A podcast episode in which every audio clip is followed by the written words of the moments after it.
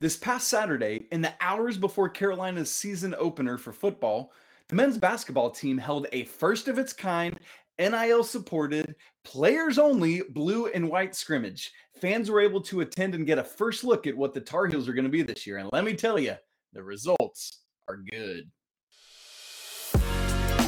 You are Locked On Tar Heels, your daily podcast on the UNC Tar Heels, part of the Locked On Podcast Network. Your team every day.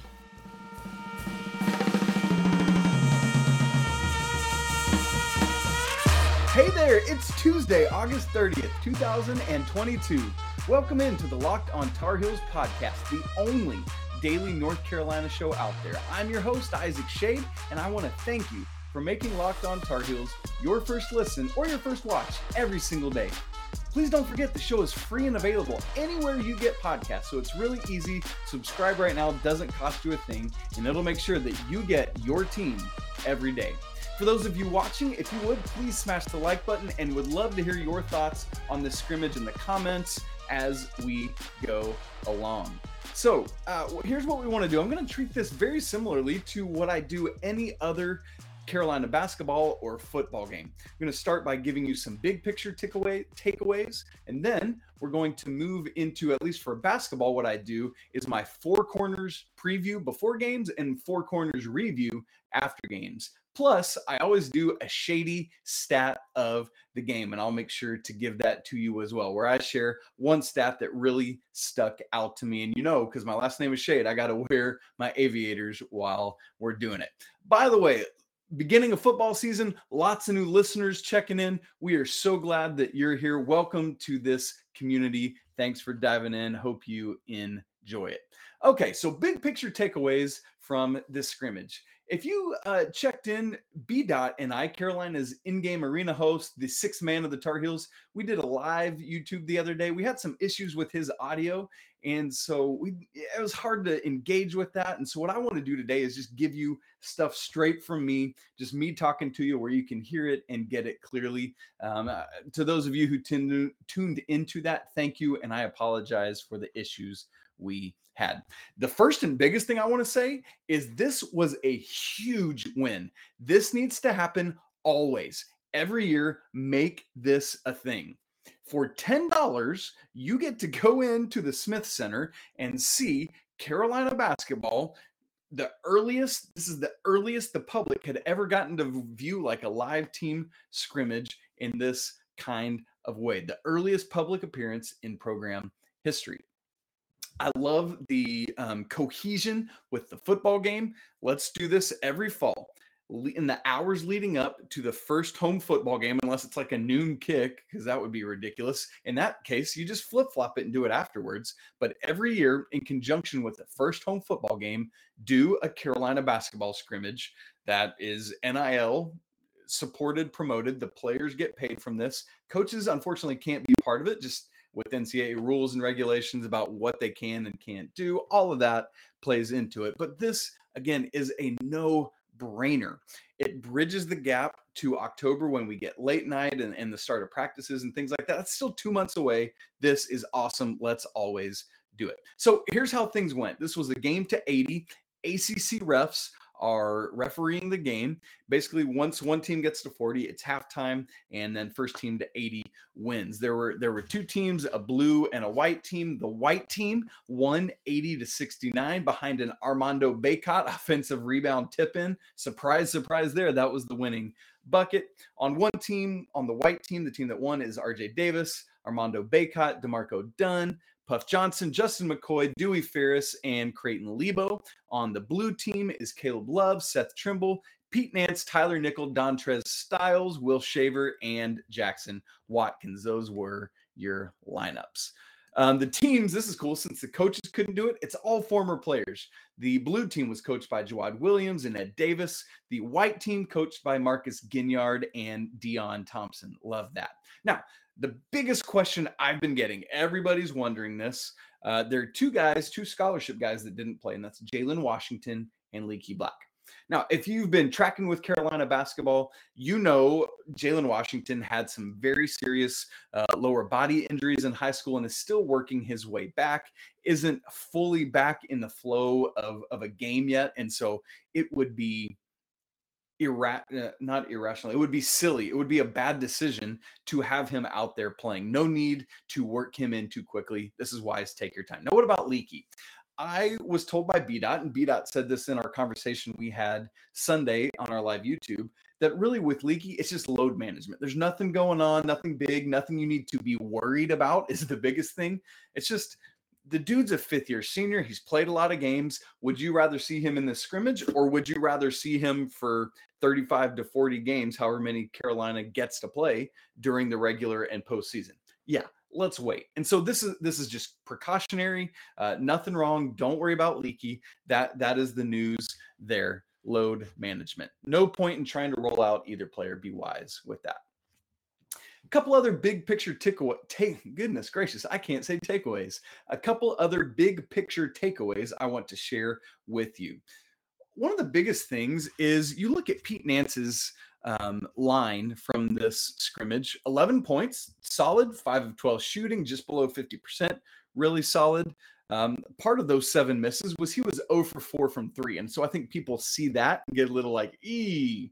We'll talk about that in a second. But eight rebounds, two blocks, and a uh, steal. And so I think the biggest thing people see is that 0 for 4 on three point shooting and kind of like, ah, he's supposed to be Brady Manek 2.0. What's going on there? Uh, Brady Manek like had two or three games all of last season where he didn't make a three.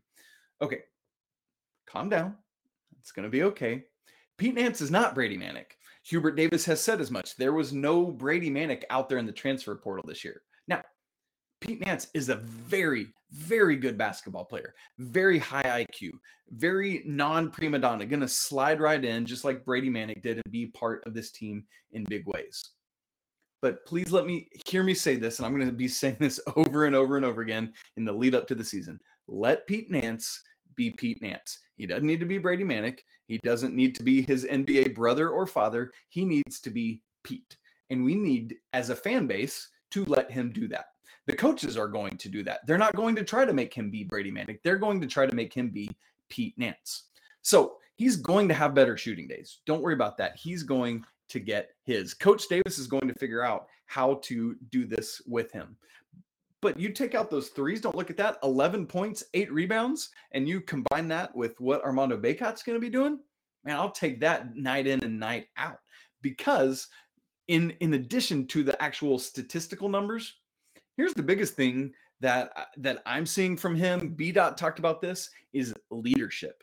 Pete Nance is just bringing a high, high level of leadership to this team, along with what you've already got from the other upperclassmen and returners. And not in a way of like, I'm coming in and I'm going to be the guy, but in a really healthy way of how can I come in, be part of what's already going on, but help just share some of what I've seen from growing up in a household with an NBA dad of, knowing how to do it right.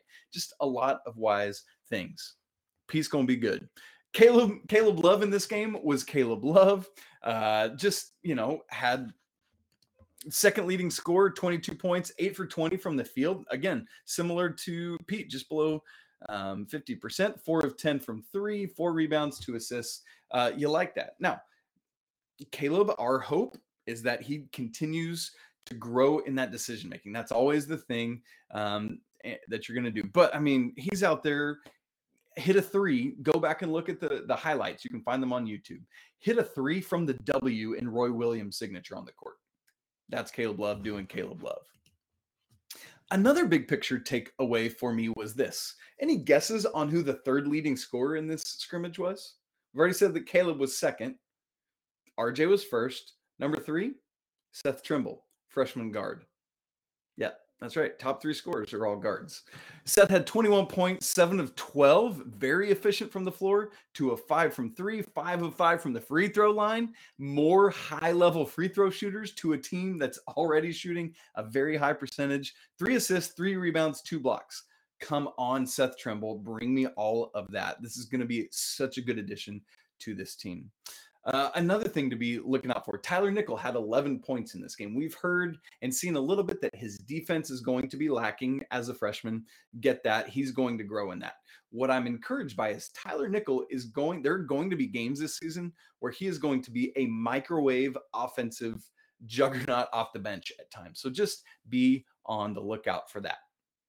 Also, one last thing for this uh, first segment often we we think about like a team like Baylor. One of the things they did so well the year they won the national championship two seasons ago was just their guard play was phenomenal. This season they they look to have probably the the strongest three guard lineup in the nation. I, I really think they will have that. But I'm really curious to see with all the various lineup combinations Coach Davis can throw out this year, do we get some moments of a three guard lineup with RJ, Caleb, and Seth Trimble all together on the floor. Whew. I want to see that. I bet you want to see that. Come on, Coach Davis, bring it to the people. Let us have a little bit of that. So, coming up next, my four corner ode to Coach Smith, my four corner review, and my shady stat of the game right after I tell you about Bet Online. Bet Online is the fastest and easiest way to check in on all your betting needs. Find your favorite sports and events at the number one online source for odds, lines, and games. There's also reviews and news of every league, including Major League Baseball, NFL, NBA, NHL, combat sports, esports, and even golf. Bet Online continues to be the top online resource for all your sports wagering info. From live in game betting to scores and podcasts, they have you covered. So head to Bet Online today or use your mobile device to learn more about all the trends in action. Bet Online, where the game starts. Okay, here we go. My four corners review. Number one, y'all, this is going to be RJ Davis's team. Yeah, you got Caleb Love, big, bold guy, has a lot of moxie, does all this stuff. RJ. Armando Bacot, he's going to be the one that's the preseason All American. He's the one that's going to be the preseason ACC Player of the Year. He's the one with all the NIL everything. This is RJ Davis's team. You watch. Now, it, it's a lot of RJ and Mondo, truthfully, but there's just something about a North Carolina point guard. And obviously, there's going to be a lot of interplay between Caleb Love and RJ Davis with that, and Seth Trimble coming in to back them up. But what RJ was doing out there and what eh, like in regard to what was already expected and, and the way he's stepping in and leading things, this dude is the leading scorer. Nine of 18 from the field, three of eight from three, three of four from the free throw line, two assists, five rebounds, two steals, and a block. I mean, RJ is just getting it. Eh, his ball handling is continuing to go, all this stuff. This is RJ Davis's team. He's the engine that makes it all go. He's going to have the ball in his hands more than anyone else. And it's that classic North Carolina junior point guard thing. Think about all these juniors and everything that they have done as starting guards. I, man, just be ready. It's going to be RJ Davis. I, in a battle between the most indispensable player on the team, it's either him or Mondo. I'm going with RJ because I just don't think anyone can get Carolina into their offense the same way that RJ is going to be able to this year. Caleb would be very close, but just not at the level that RJ will. And then that that's what it is. This is RJ's team. All right. Number 2 in my four corners review. Let's stick with Armando Bacot. The dude rolls out of bed and picks up a double double. In a scrimmage He's getting 19 points and 20 rebounds in this scrimmage. That is absolutely absurd to me. Now, he's not going up against a Drew Timme or an Oscar Tshiebwe or Trayce Jackson-Davis or somebody of that caliber. Pete Nance just isn't that level of rebounder like those guys, but he's he's no slub, schlub, whatever. He's out there doing work as well. And Armando, 20 rebounds. Like there is a very, very legitimate chance that he will. Remember last season, he tied David Robinson's NCAA record for double doubles. The, the question isn't if he can do it based on his ability, it's based on can he break that record just based on how many games North Carolina plays. Uh, it's it's going to be insane what Armando is going to bring this year. I mean, he had a three pointer on Saturday. Really interested to see senior Armando Bacot, and I just think it's going to be ridiculous. Get ready, America. Armando Bacot is coming for you. Number three, the biggest surprise to me on Saturday, D'Marco Dunn, 16 points, along with four rebounds. Now, here's what's even perhaps more interesting about that. When you think about D'Marco Dunn, it's like, oh yeah, when he does start scoring, it's going to be from beyond the arc. Out of those 16 points, three, three, three of them were on a three pointer. The other 13, one free throw, and then 12 points just off of buckets he's shown me some things this offseason. Like Carolina last week put out that like kind of highlight video of some uh practice stuff going on.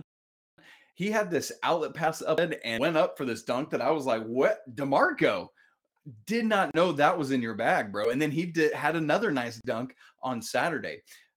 I'm not saying he's going to step in and play um, extremely meaningful minutes. He will play some meaningful minutes, but I think the problem is going to be that he's going to be stuck behind RJ Davis, Caleb Love, and Seth Trimble. I think Seth Trimble is going to have uh, that that third guard spot following RJ Caleb, and then D'Marco will be behind him. But if he's able to score at that level, look calm and poised and, and more comfortable than he did last year, he's going to force Coach Davis to play him.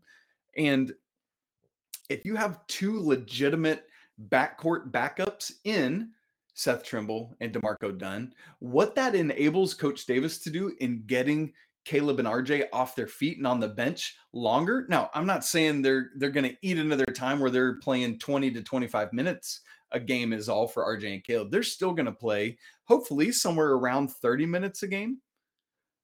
But if they can get a legitimate breather from either Seth and or D'Marco, then that's just going to make the time that they're in all the more efficient and going to make them better basketball players and going to make this a better team.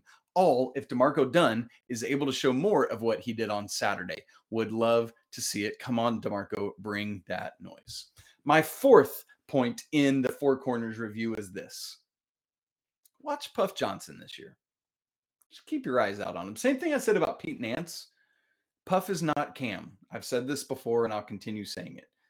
We're not going to just be expecting him to light it up beyond three. Remember, Cam had uh, like an insane last year at North Carolina that just shot him up unexpectedly up the draft boards.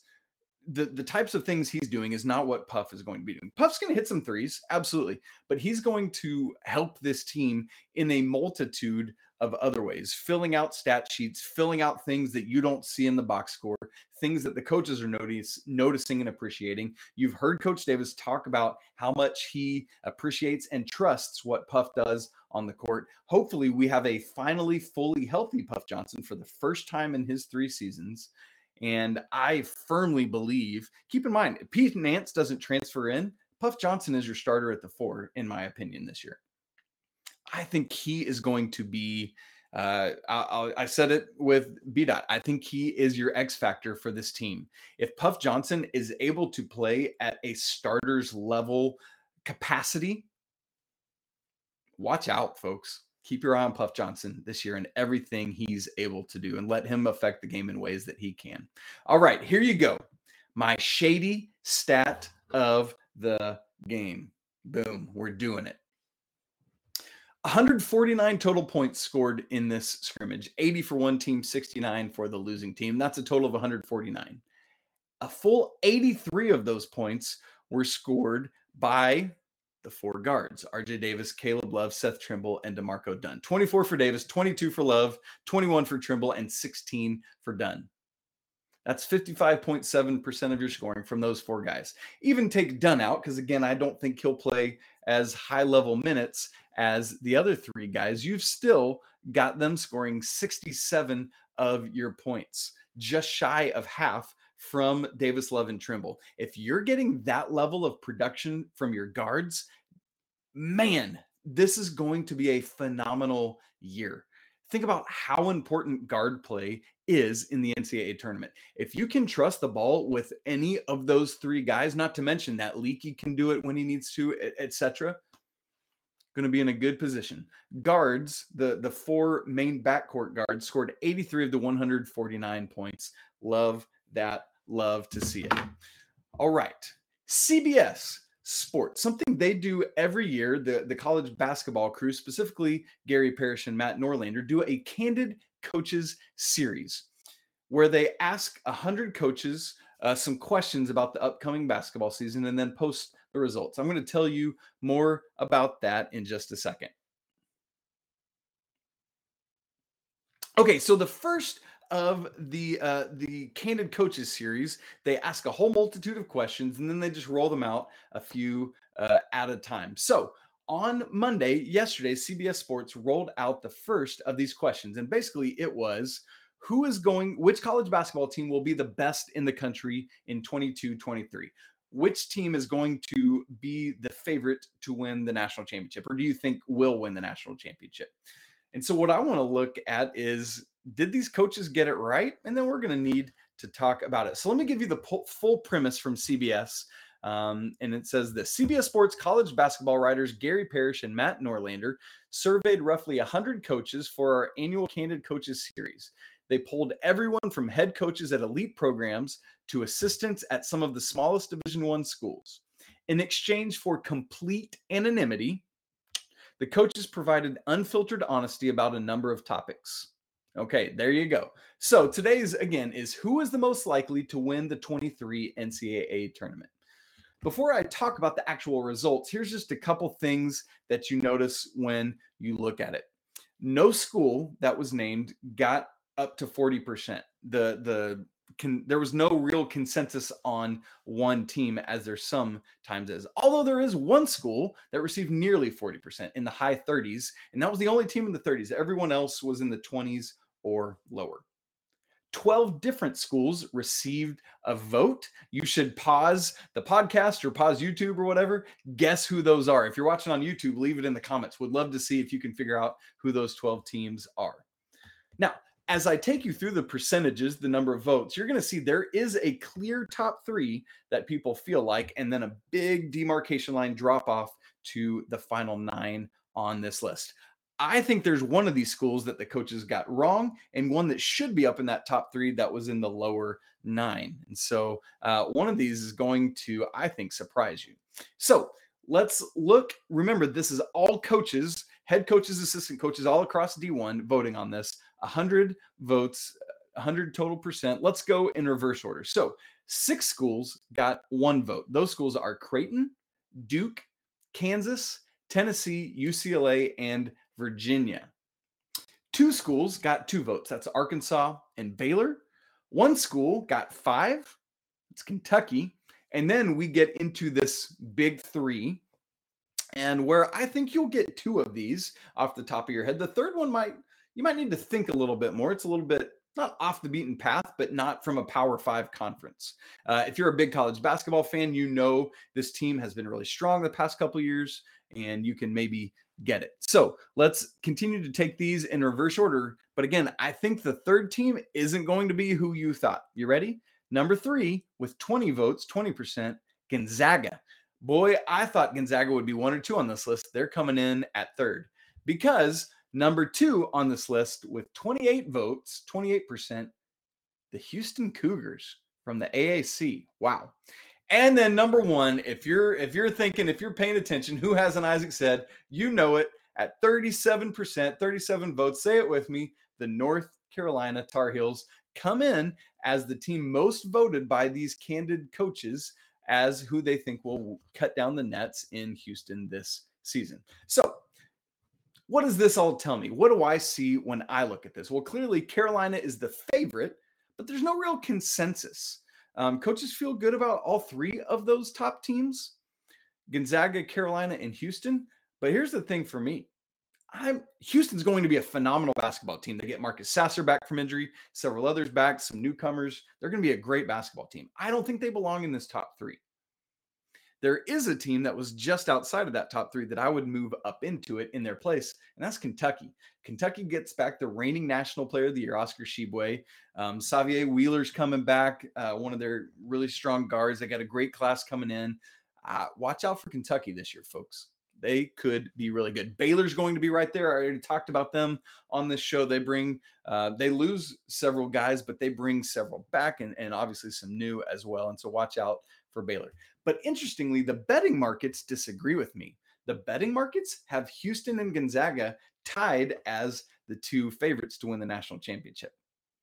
Disagree with that. I, I Gonzaga, I think they absolutely can and will have a great shot at it as they often have. But there we go. Uh, let me just say a couple words about some of the other teams on this list that received at least one vote. Kansas got a vote. That is purely Bill Self. When you look at this roster, it's not a national championship roster. This is a Bill Self vote, is what that is. Now, you heard Duke on the list. To me, Duke should not be getting a vote in this list. Um, it's another extremely young team that will, yes, they're going to win a lot of games because they're extremely talented, but they're young. And when it comes to winning time, to championship time, they don't have enough of the mixture of returners to go with those young guys to make it go. Duke shouldn't be getting a vote. And in fact, I don't think Virginia should be on this list either. They will be better than they were last year. They got one one vote here, but not national championship contender better than last year. Uh, they just don't have the offense. And by the way, it's still Kihei Clark running the offense. He's back for a fifth season. He was a, a freshman on the national championship team in 2018 19, and he's still around in Charlottesville. Crazy. But here's what I will say Give me Virginia second in the ACC over Duke. Top three in the ACC for me this year is going to be Carolina, Virginia, then the Duke Blue Devils. They just don't, they're not going to have enough consistency with those young guys to finish top two in the league. I think that'll be Virginia. They're going to do enough under Tony Bennett. Tony Bennett knows what he's doing all the time. Now, in this in the article where CBS lays this out, they give some quotes germane to each of the schools. And so let me read to you the two quotes about North Carolina. Number one, their returning core gives them an edge over the other teams in my mind. I also think that the addition of Pete Nance and the continued development of Puff Johnson will help them. One of the freshmen, Tyler Nickel, is an absolute monster and could make a difference this year as well. Um, right with you about Pete, right with you about Puff. As we said earlier, Tyler's going to have his moments. I think that, unfortunately, is a little overstated for this year about Tyler. He is going to get there. As we've said, the offense, the dude is a walking bucket. He'll tell you himself, and I love it. But I think his defense is going to be too much of a liability to let him see monster uh, level in terms of this year. He's going to have some games, but it's not going to be the level of consistency. Uh, but Carolina is going to need him. Here's the second quote about the Tar Heels. I was so impressed at how Hubert Davis stuck to his coaching roots, but was also willing to adjust and adapt to his personnel by playing outside the quote Carolina system that had been so successful for decades. They bring back and have added all the pieces needed to replicate their run from last March. Brady Manek was such an offensive threat and will be tough to replace, but I have no doubt Hubert will learn quickly how this team can be more dangerous. This coach gets it to me people all across the country, even in the Carolina family, are severely underestimating what Carolina is going to have to replace with Brady Manek. It's a lot. Yes, bring back the other four starters. But when you're losing a guy who hit the second most threes in a single season in Carolina history, uh, man, you just can't replicate that. And Pete Nance isn't going to. However, as this candid coach said, I trust Hubert Davis, though he has already in his first year shown a willingness to figure out how to make the pieces fit with what he's got and and do things. It might take a couple weeks, maybe even a couple months, but he's gonna get there. Trust in that. Man, ah, it's gonna be a great year. Clearly, people around the country see what Carolina's got. But for today, that's it for this episode of Locked on Tar Heels. Coming up tomorrow, Pat Kilby and I finish off our summer roster preview by talking about who else but the Biscuit Boys. That is right. Can't wait for that. Really appreciate you making the show your first listen or watch today. Please don't forget to subscribe, smash the like button, comment. You can follow the show on Twitter at Locked On Heels. You can follow me on Twitter at Isaac Shade. Get more on the ACC by making the Locked On ACC your second listen today. Host Candace Cooper and the local experts of Locked On take you around the conference in 30 minutes, five days a week. It's been great to be together today. Thanks again to all you new folks who are tuning in. And I want to remind all of you that it is a great day to be a Tar Heel. Until tomorrow, peace.